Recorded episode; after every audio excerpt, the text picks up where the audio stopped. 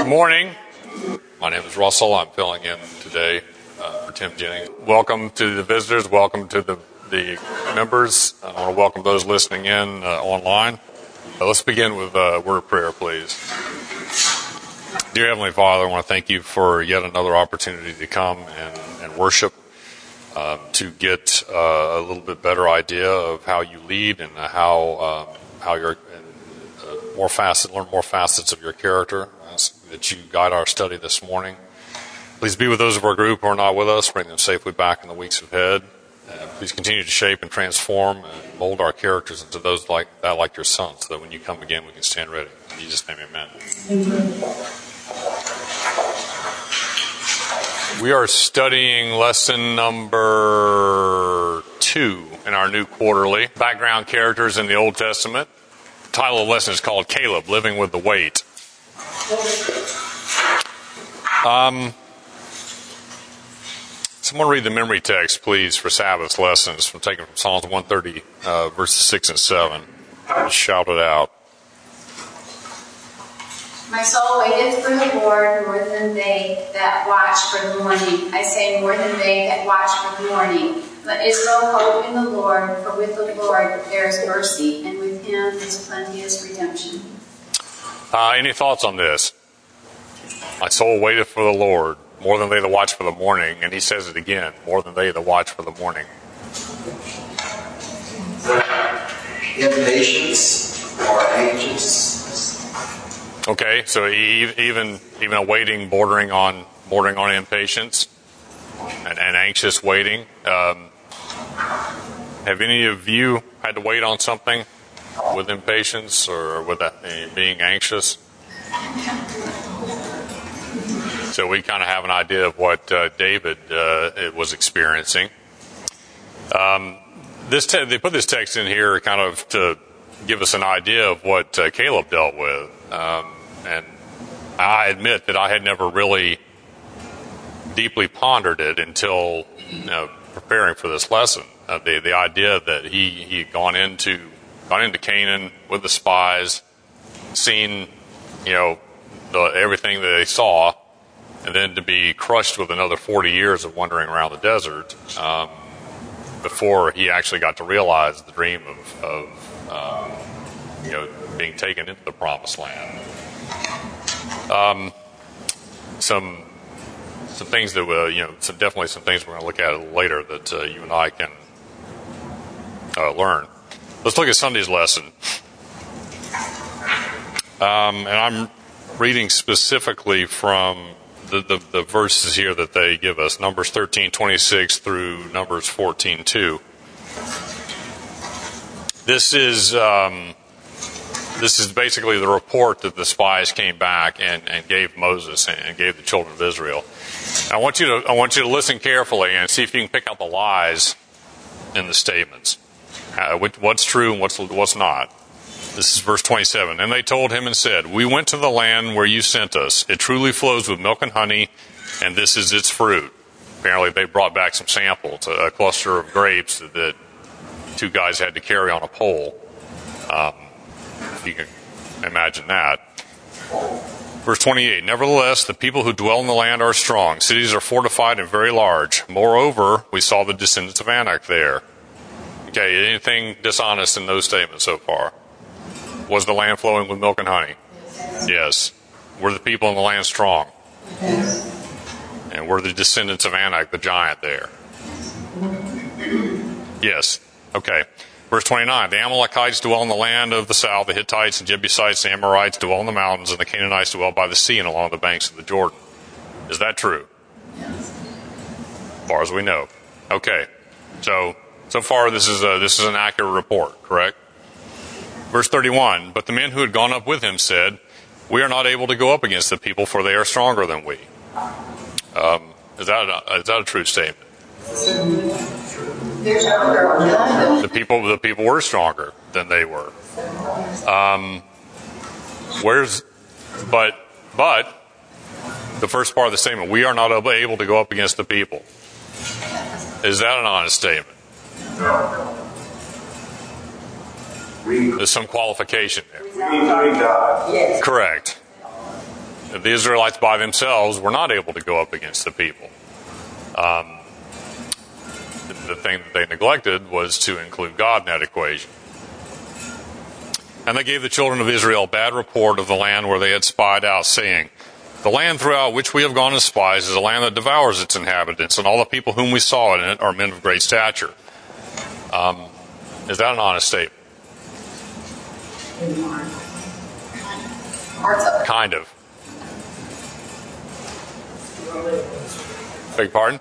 They were afraid. They were clearly afraid. How? Let me ask you this: How could a land that devours its inhabitants produce people uh, that exist as giants? How could it produce grapes as big as watermelons? How could a land that devours its inhabitants be flowing with milk and honey? Maybe he was referring more. S- s- speak up a little.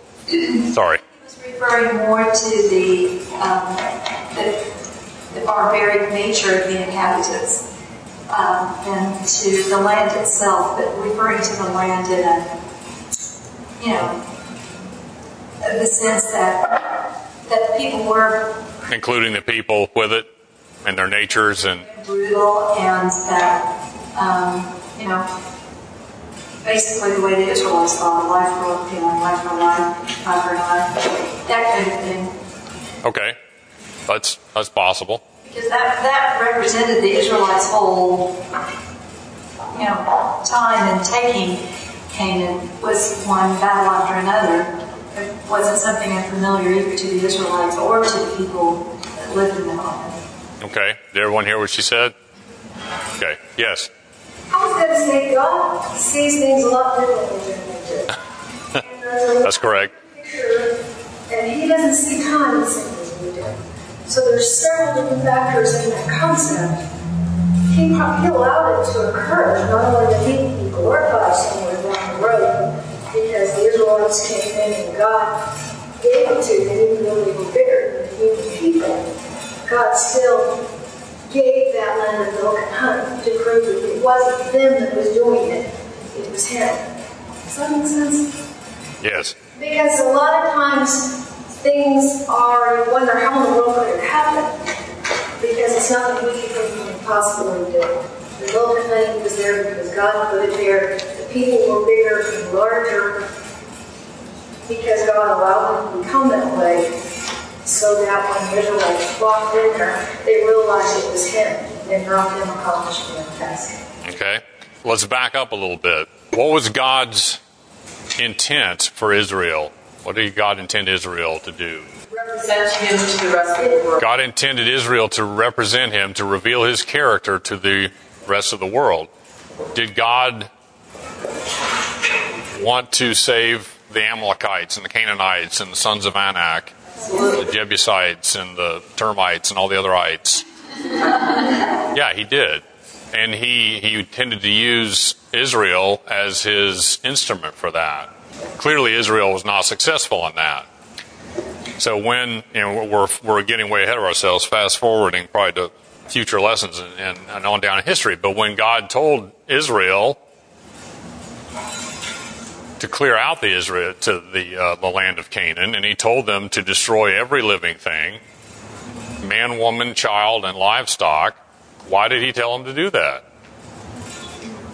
Well, time out. Let me back up even further.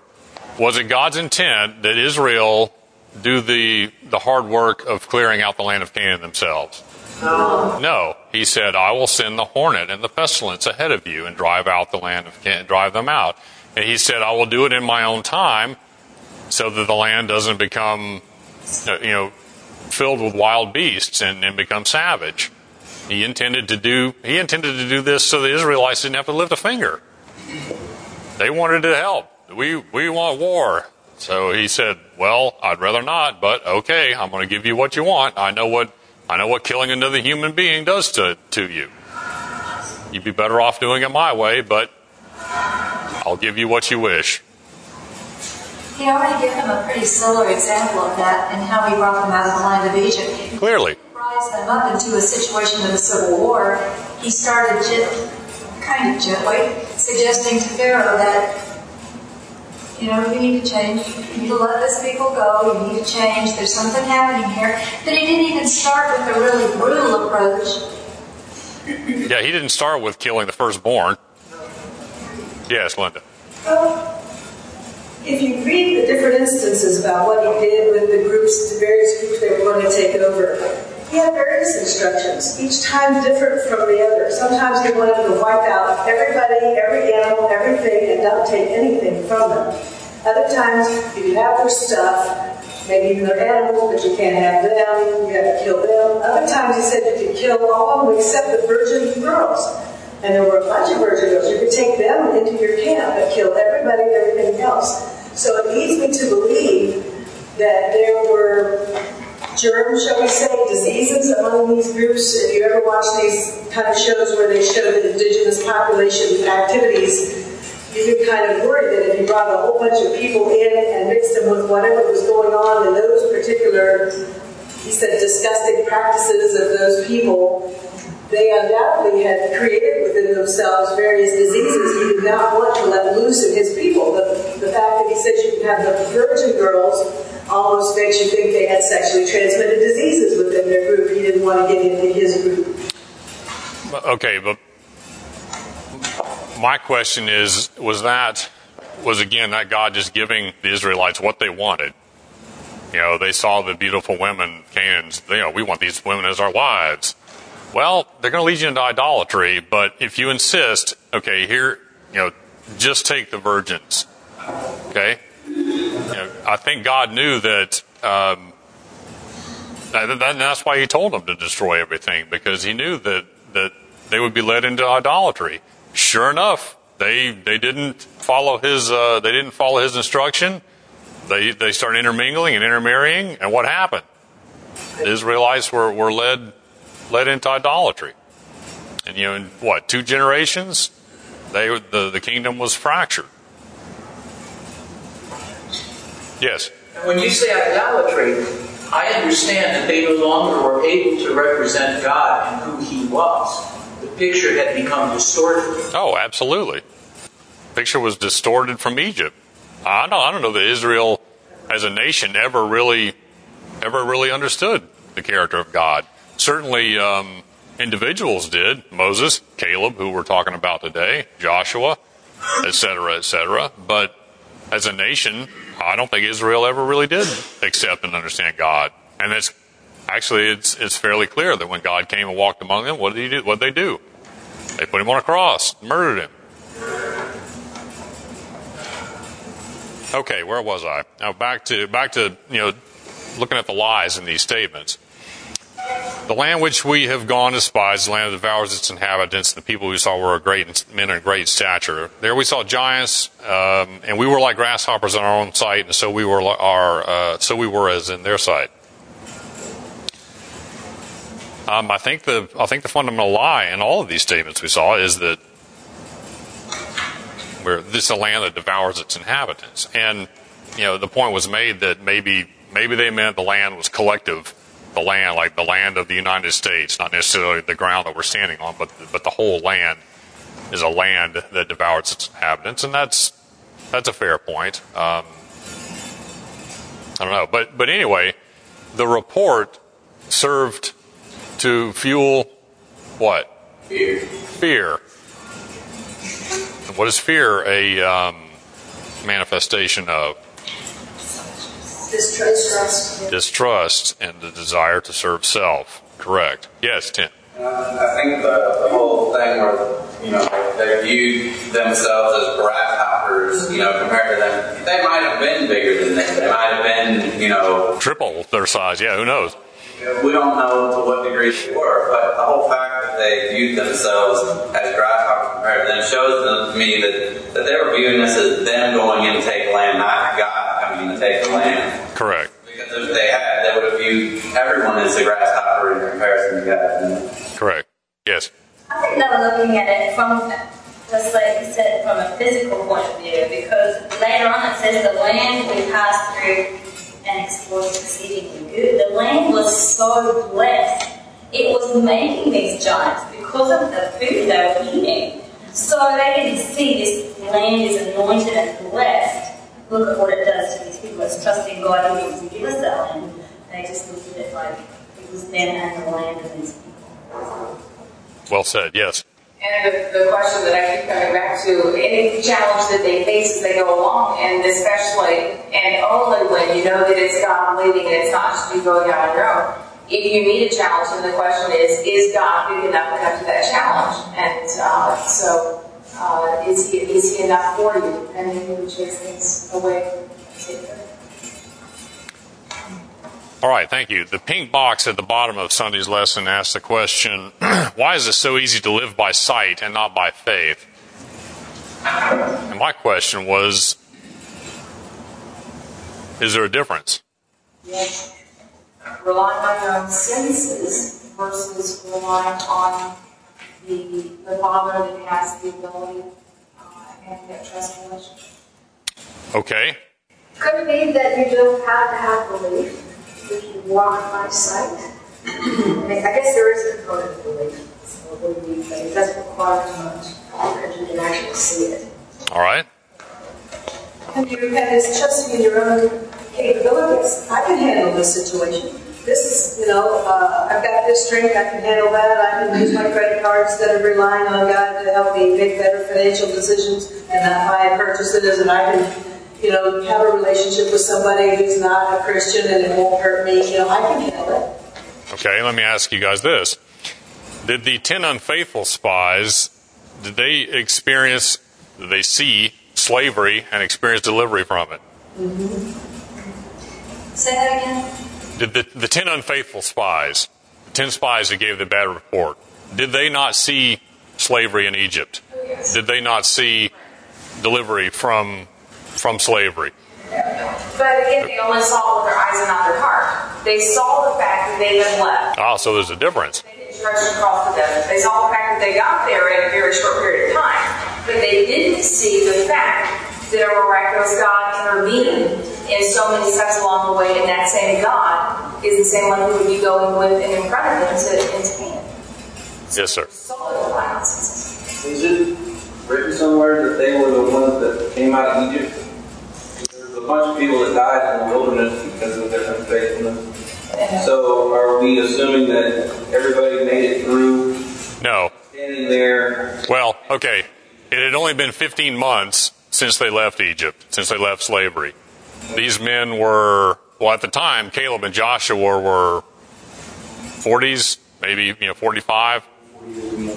Um, so I'm, I am making the assumption that the rest of the spies were roughly of the same age. So they, you know, 40, you know, they- would have had to have been 15 months, 18 months old if they had just been born coming out of Egypt. So they, they probably wouldn't have qualified as spies. So the, the timing, the timing of things suggests that these men were living in slavery, in captivity in Egypt, and experienced a deliverance. I I struggled with that for a minute until I until I realized it had only been less than a year and a half since they came out of Egypt. Um, more questions? Did they, you know, did these did these ten unfaithful not see Pharaoh's army swallowed by the Red Sea? Did they not see the pillar of cloud and of fire every day leading the camp?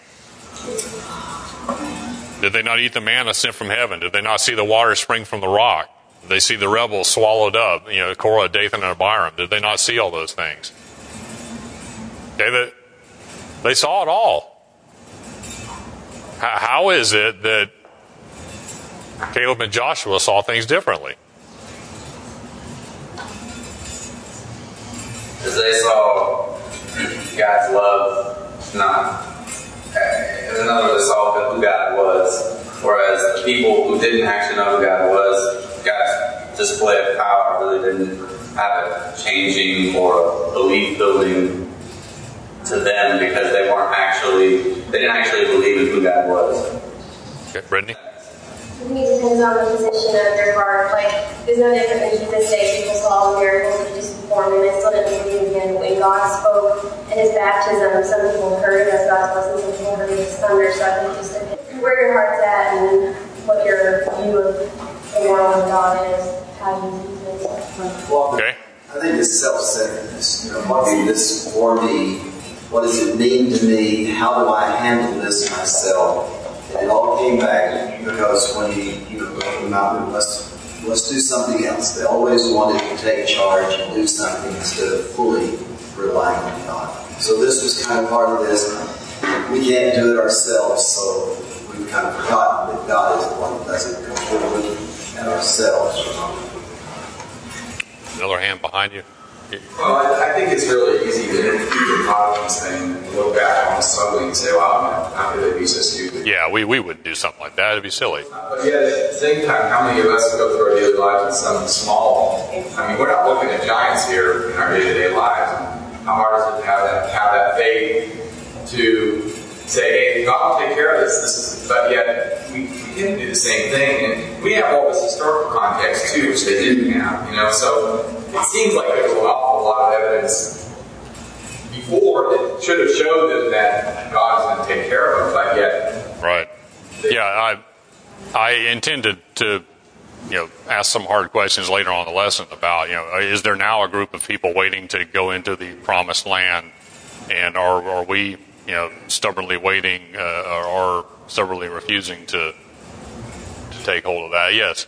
The, a couple of concepts that in the lesson I hadn't realized God, it had been 10 times, 10 big events, and that God had allowed them to be able to see His incredible manifestations, the, the big miracles. But also, you have it daily. You get up and there's, if it hasn't gotten light yet, you've got the pillar of fire. If it's gotten light, you're walking through, you've got the pillar of cloud that you're following. You have the manna each day. Each day there were revelations and reminders of God's care and love. But I think also, as it is today, it's very easy to get a mentality of focusing on the event, the crisis of the moment, and having somewhat in the back of your brain, consciously or unconsciously, uh, a what have you done for me lately? Sometimes it's expressed that way. Uh, or, or losing track of that history, having a very short memory. Yeah, we do tend to be a bit uh, short-sighted, myopic. Um, Monday's lesson. There's a Japanese proverb that states, "The nail that sticks out gets hammered down." Um, Monday talks about. Monday discusses how Caleb uh, tried to present a contrary view from the uh, from the ten spies, and the people picked up stones and wanted to stone him. So he almost literally got hammered down for being the one nail that sticks up. My question here was, how did God treat the uh, the rebellious, the rebellious spies, and the the the people that were led into rebellion? Someone, uh, so, someone brought their Bible. Someone read Numbers uh, fourteen ten. No, excuse me. Numbers 14, verses 36 and 37. And another twist on just the characteristics of Caleb. He was an Edomite. He was, wasn't even an Israelite originally. He joined the Israelites when they left Egypt. Where? I, I thought he was from the tribe of Judah.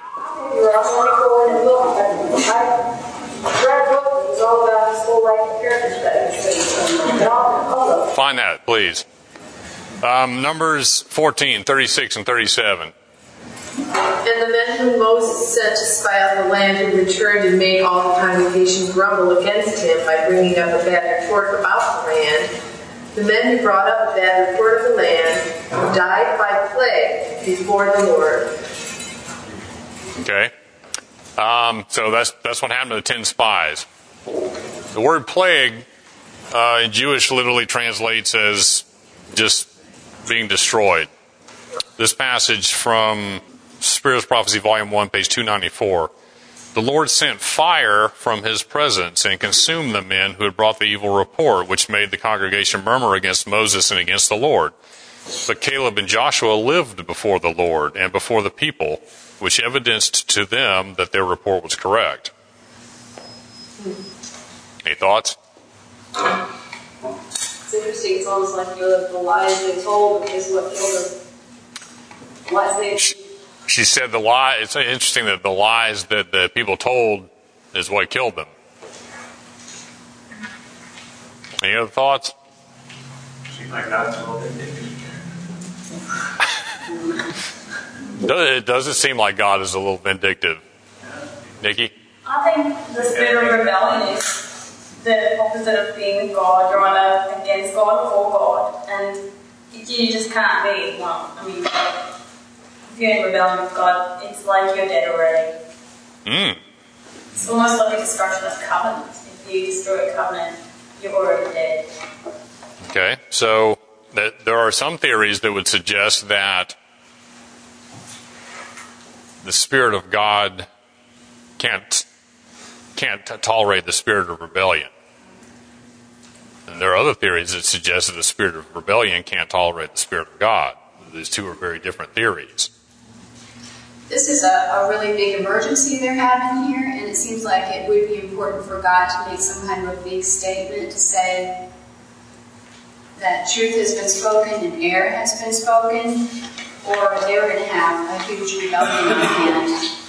And, and it would be like God to intervene for the sake of his children, putting this group of however many to sleep, and it is just asleep, know, for the time being, so that he can make that statement so that when they're back out in the wilderness, they know clearly that a mistake has been made and that it was a wrong thing that happened there. Anyone think that this might be a very similar fire that um, destroyed Aaron's two sons when they were offering strange fire before the altar? Fire came out from the altar and consumed the two sons, and then the Moses commanded the congregation to drag them out by their tunics. So this is a bit of a bit of an interesting fire, isn't it? And the same, and, and bear in mind that this, this, you know, according according to Ellen White here, you know, the, the Bible says plague, which in Hebrew translated as being literally as being just destroyed. According to Ellen White, it was a fire from the Lord, and and prior to this event, the the glory of the Lord came down and uh, onto the tabernacle and and illuminated it. So this and this this is the same fire that Caleb and Joshua were. Joshua, um, they were they were probably in the same vicinity, but they were able to stand in the fire. Well, and, and going back just a little before this incident, uh, Miriam grumbled and distrusted and Mm-hmm. leprous, you might call that a plague, and later was then healed because of Moses' prayer, and God answering it, and so on. They had that evidence just before this incident. Correct. Someone read Numbers 14 verses 28 through 33. Now we're gonna. So we've already we've already seen what the what happened to the spies. What happened to the rest of Israel, or those the rebellious of Israel that didn't believe? Say to them, As I live, says the Lord, I will do to you the very things I heard you say. Your dead bodies shall fall in this very wilderness, and of all your number, including in the census, from 20 years old and upward, you, or rather, who have complained against me, not one of you shall come into the land which I swore to settle, settle you, except Caleb, the son of Jephunneh, and um, Joshua, son of Nun. But your little ones, who you said would become booty, I will give, I will bring in, and they shall know the land that you have despised. But as for you, your dead bodies shall fall in the wilderness, and your children shall be shepherds in the wilderness for forty years, and shall suffer for your faithlessness. And the last year of your dead, and the last of your dead bodies lies in the wilderness until. Sounds kind of harsh, doesn't it? Let's listen. This is Numbers 14 1, uh, 1 through 3. So all the congregation lifted up their voices and cried, and the people wept that night, and all the children of Israel complained against Moses and Aaron, and the whole congregation said to them, quote, If only we had died in the land of Egypt, or if, if only we had died in this wilderness. Why has the Lord brought us to this land to fall by the sword, that our, li- that our wives and children should become victims? Would it not be better for us to return to Egypt? Why didn't they say, why didn't we trust you? We, we want to trust you now. I want to follow Good question. Why don't we say that today? So, I mean, here, here, here the children of Israel with one voice are saying, would it, it would have been better for us to die in the wilderness. So, you know, instead of, instead of God being a punitive, vindictive, punishing uh, ogre, he's, he's giving them what they wanted. He's giving them what they asked for. Will he not do that at the end of time? Oh, there's a good question. He's doing it now in many ways. Yeah, he's, he's doing it, he's been doing it from day one. Is there a sense of entitlement here that, that all human beings are sort of uh, aware of? That, you know, we're entitled to the absolute easiest, best, simplest, most, you know, most, uh, what's the word? Fulfilling or, or uh, you know, a way that's just, you know, filling you up beyond all expectation all the time. You know? Well, not according to our Savior. Our Savior makes it very clear that those who follow Him will, will have uh, a life of sorrow and difficulty and persecution. And also a life a life of, of, of uh, unspeakable joy and peace. So,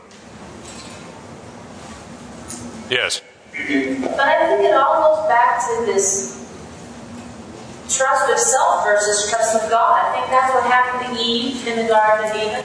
Eve herself made a better choice for her than God had made for her. These people did it then, you know, they they were trusting themselves to go and take the land and they, they thought it was going to be too hard for them. And I think that's what we do every single minute of every single day. We step in and, oh, I've got to do this, I've got to do that.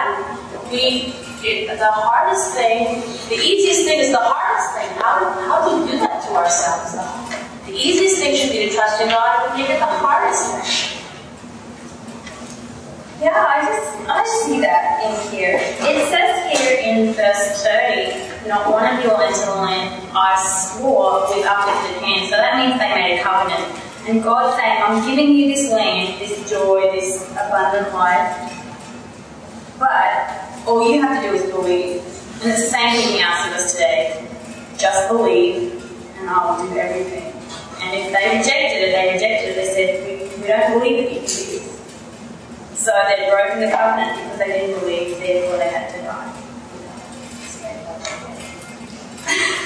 it's the symbol of the covenant anyway.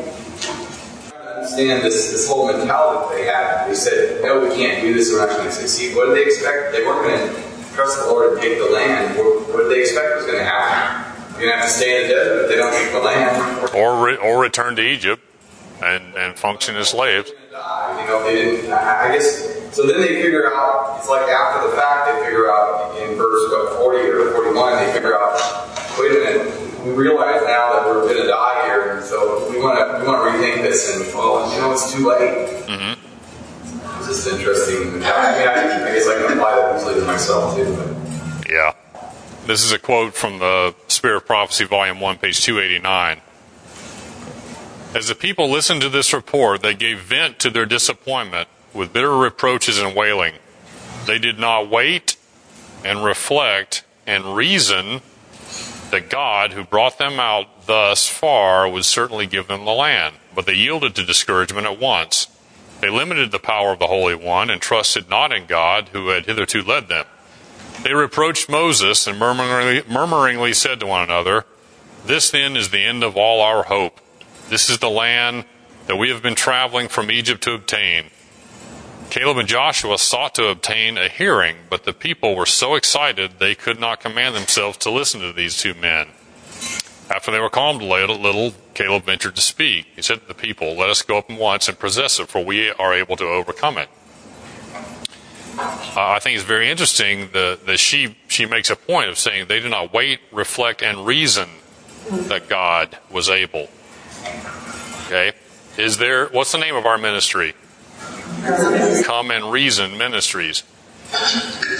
There, there is something about reasoning with God that that affects our our heart, affects our faith in a positive way.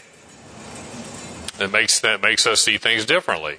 Caleb and Joshua had already experienced this reasoning process. They had already reasoned through things. When they were in Canaan, they were reasoning through. They saw these grapes the size of watermelon and said, I can't wait to plant some of those. They had already reasoned through it, and the ten unfaithful spies and apparently the rest of Israel had not. Let's move on to Tuesday's lesson. It's entitled Claiming God's Promises. What exactly does it mean to claim God's promises? Are we to test God? Are we, are we to, does He want us to prove Him? Is this part of that reasoning process? How does, how does this whole process of claiming God's promises and testing God's promises, how does it relate to faith? It's like accepting them. You said so I trust you, so I believe what you say, so I accept that your promise is something that I can count on. It, doesn't that get a little dangerous, though, with the God said it, I believe it, that settles it mentality? and not if you have a history of belief in that person. It would be if Russell said it, I believe it, then that settles it.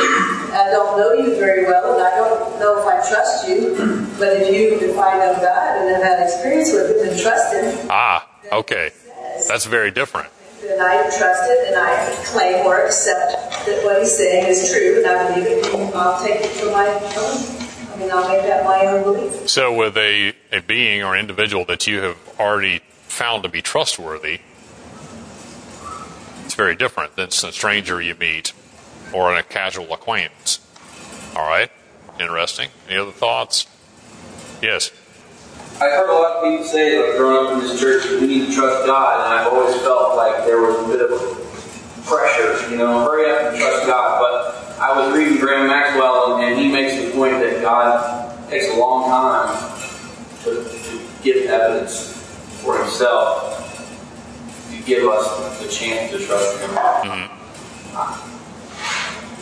I think about the Israelites and being in, a, in an environment that I'm not familiar with. I live in the desert, I live with enemies I, I don't have any way of relating, but they experience. So for somebody to say, we need to take God's promises, that's completely different in my mind for me than it is for them in a lot of ways. So, to be honest, I wouldn't really know when you know you say, what does it mean to take God's promises? Now, we talk literally, you know, for everyday life, or are we talking about metaphorically? You know, that that that to me gets to be a little bit confusing. Mm-hmm. Yeah, imagine you're you're at the mall, you're walking out to your car, and a stranger comes up to you and says, "Hey, uh, let me let me borrow your car keys. Uh, I want to. I need to borrow your car." Would you give them out? No. No. I mean, you've got you got number one the risk of your car being stolen. Then you've got registration your home address, maybe the keys to the house on the on the ring. It would be it'd be foolishness to do that. But if a trusted friend came to you and said, "I need to borrow your car for uh, for a few minutes or for a few hours," Would you do it? Sure, you would. Um, what's the difference?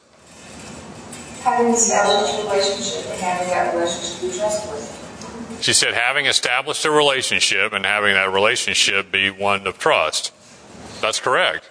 That's the difference. Okay? God doesn't want us to trust Him blindly. He wants us to, He wants us to, ta- to, to test Him and prove Him and, and, and see the evidence that He's already given throughout history and see the evidence he's given, you know, in our own lives and the lives of our loved ones and develop that relationship with him so that we find him trustworthy. And that's why he asked us to, to come and reason. And that's why he spent all that time with unwalked remains talking to them, to give them that evidence so that they could make a healthy decision of trust. I think the important thing for us is to just to never look back on the Israelites smugly and say, for Pete's sake, how much evidence you had and you blew it. Because I like what he said. You know, we can't possibly relate to what they experienced, for one thing. Our lives are so cushy, we can't even relate to the life that they had. And it's not like the Sabbath school fellows that we always see. Right. They were a ragtag bunch of people who lived in slavery for 400 years. They didn't have the, even the capacity to reason Correct. that we have. But the important thing for us is to look back historically over the whole account from beginning to where we are now and go, what is this God like? Including their story. And I think that's what develops it for us. We've got so much more information than they and experience than they have. This um, claiming God's promises. This is uh, what what they're talking about is when Caleb. This is after the forty years of wandering the desert, and Caleb approaches Joshua and says, "The Lord promised me this land. I, you know, I want what's basically to become the town of Hebron." And he makes a speech about you know he's he's now 85 years old and he's he still has the health and vigor of a you know of a 40 40 or 45 year old. What a concept! I mean, think about that. Is anyone in here 85? One. Do you do you remember 45?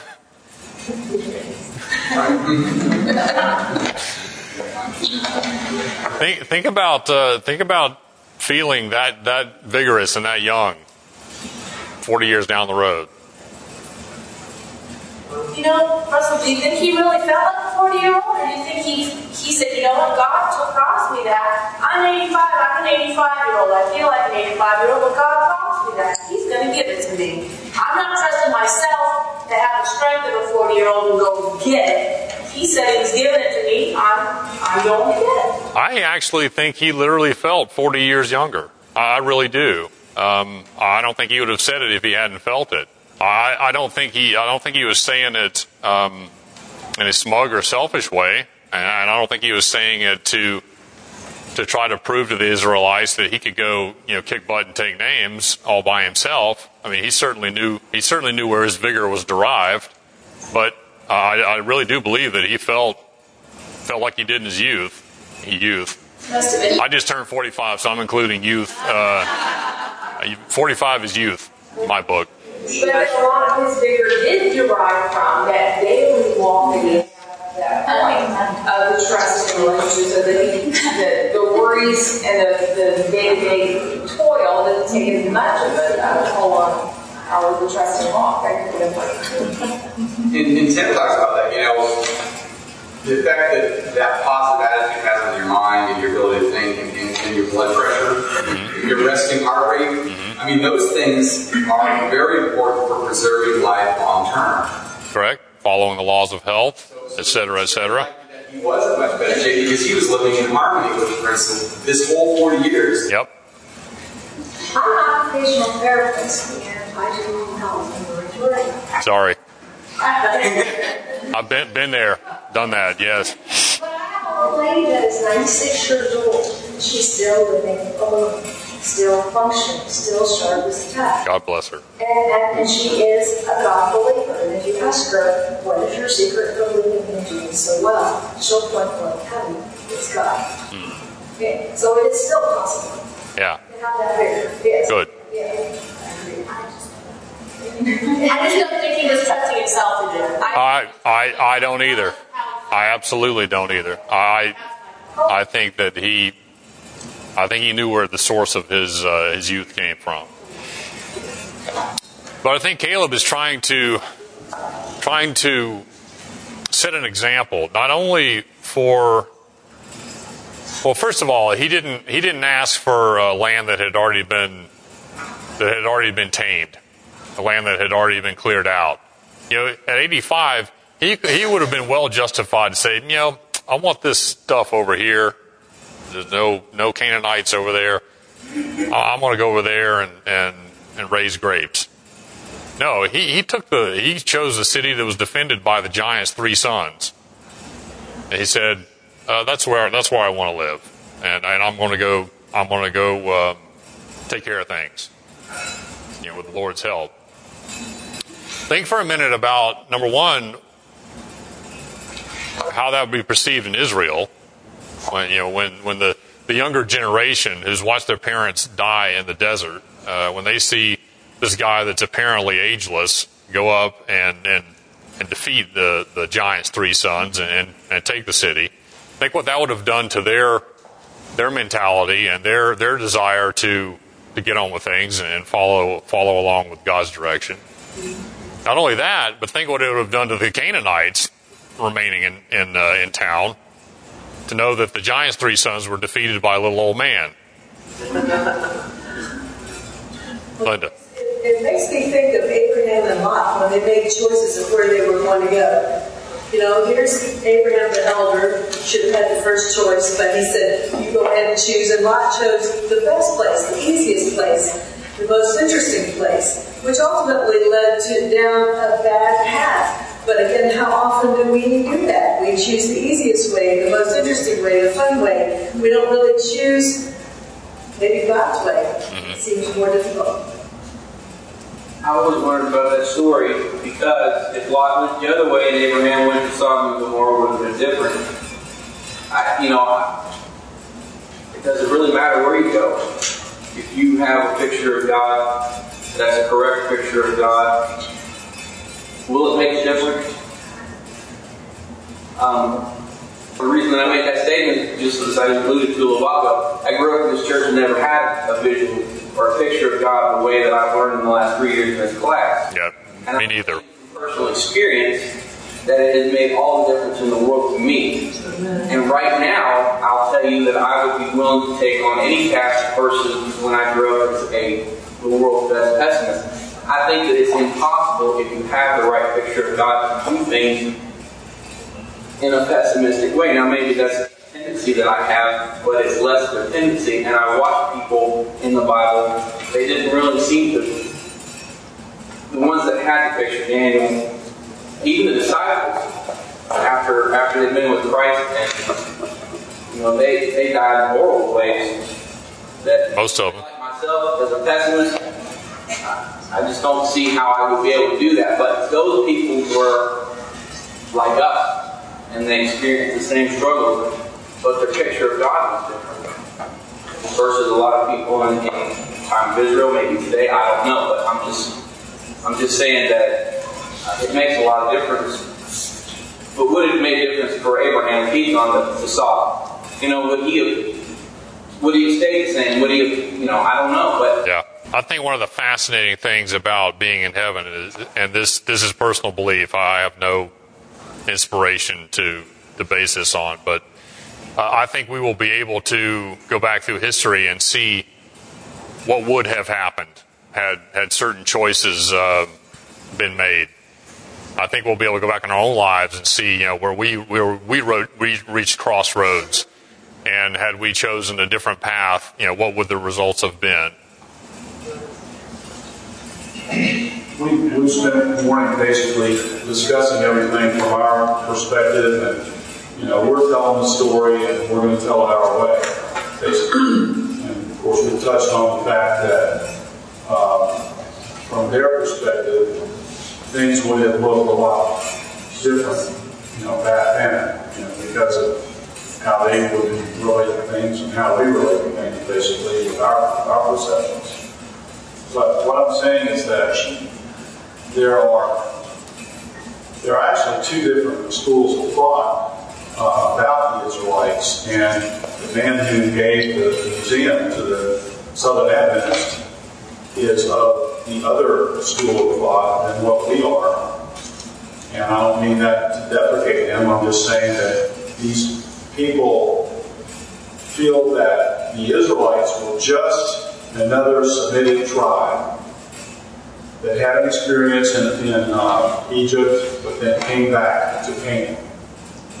And they had a very different, you know, uh, climate or acclimation to you know the whole uh, concept of, of you know God or divinity and deity and that sort of thing within that culture than we do.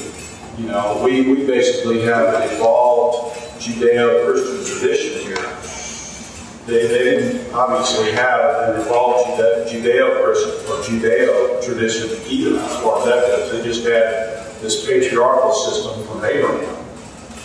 So, the point is that that these people really had to compare themselves with the other people that were there as well. And, you know, they, they felt like that was sort of, those were their roots.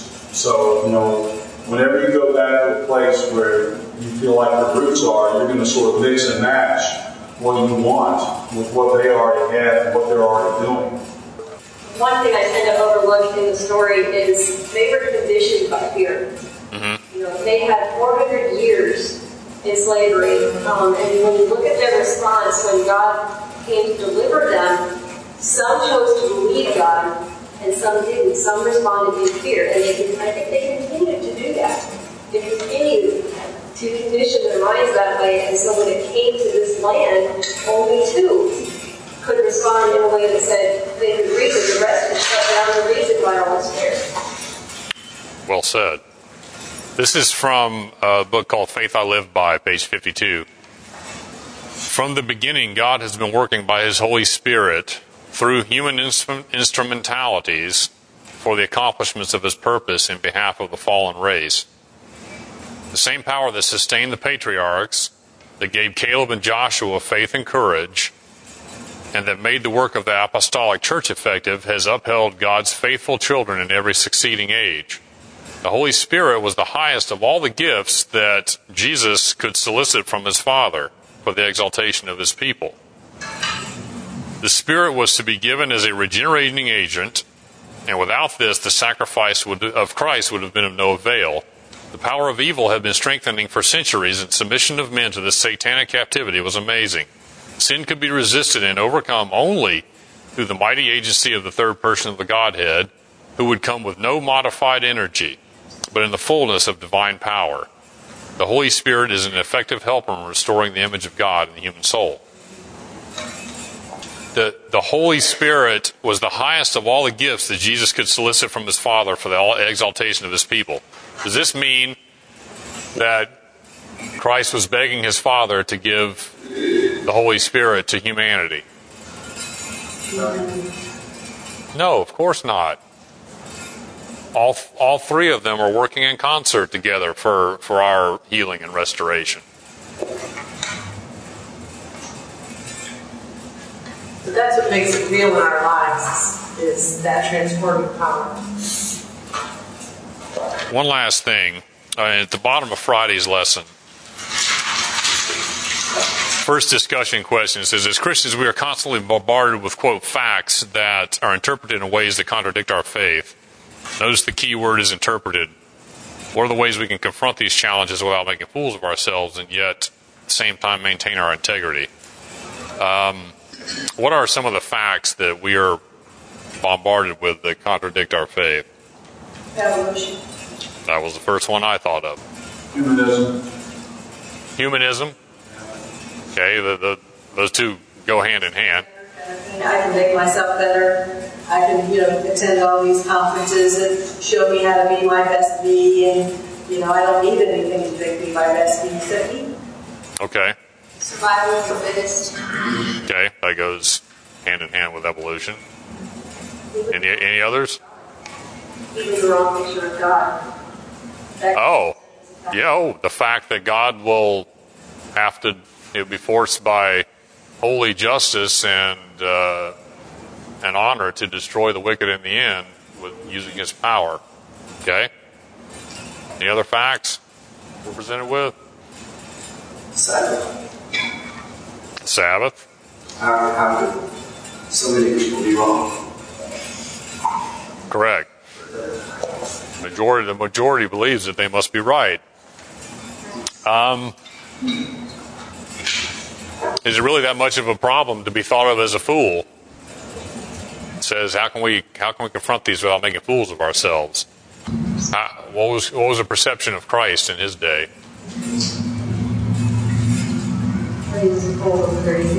Yeah, they use nuts. If you're going to swim against the current, it's not going to be easy. right. And the nail that sticks up is likely to get hammered. Okay, well, thank you for your input. Let's uh, let's close with a word of prayer.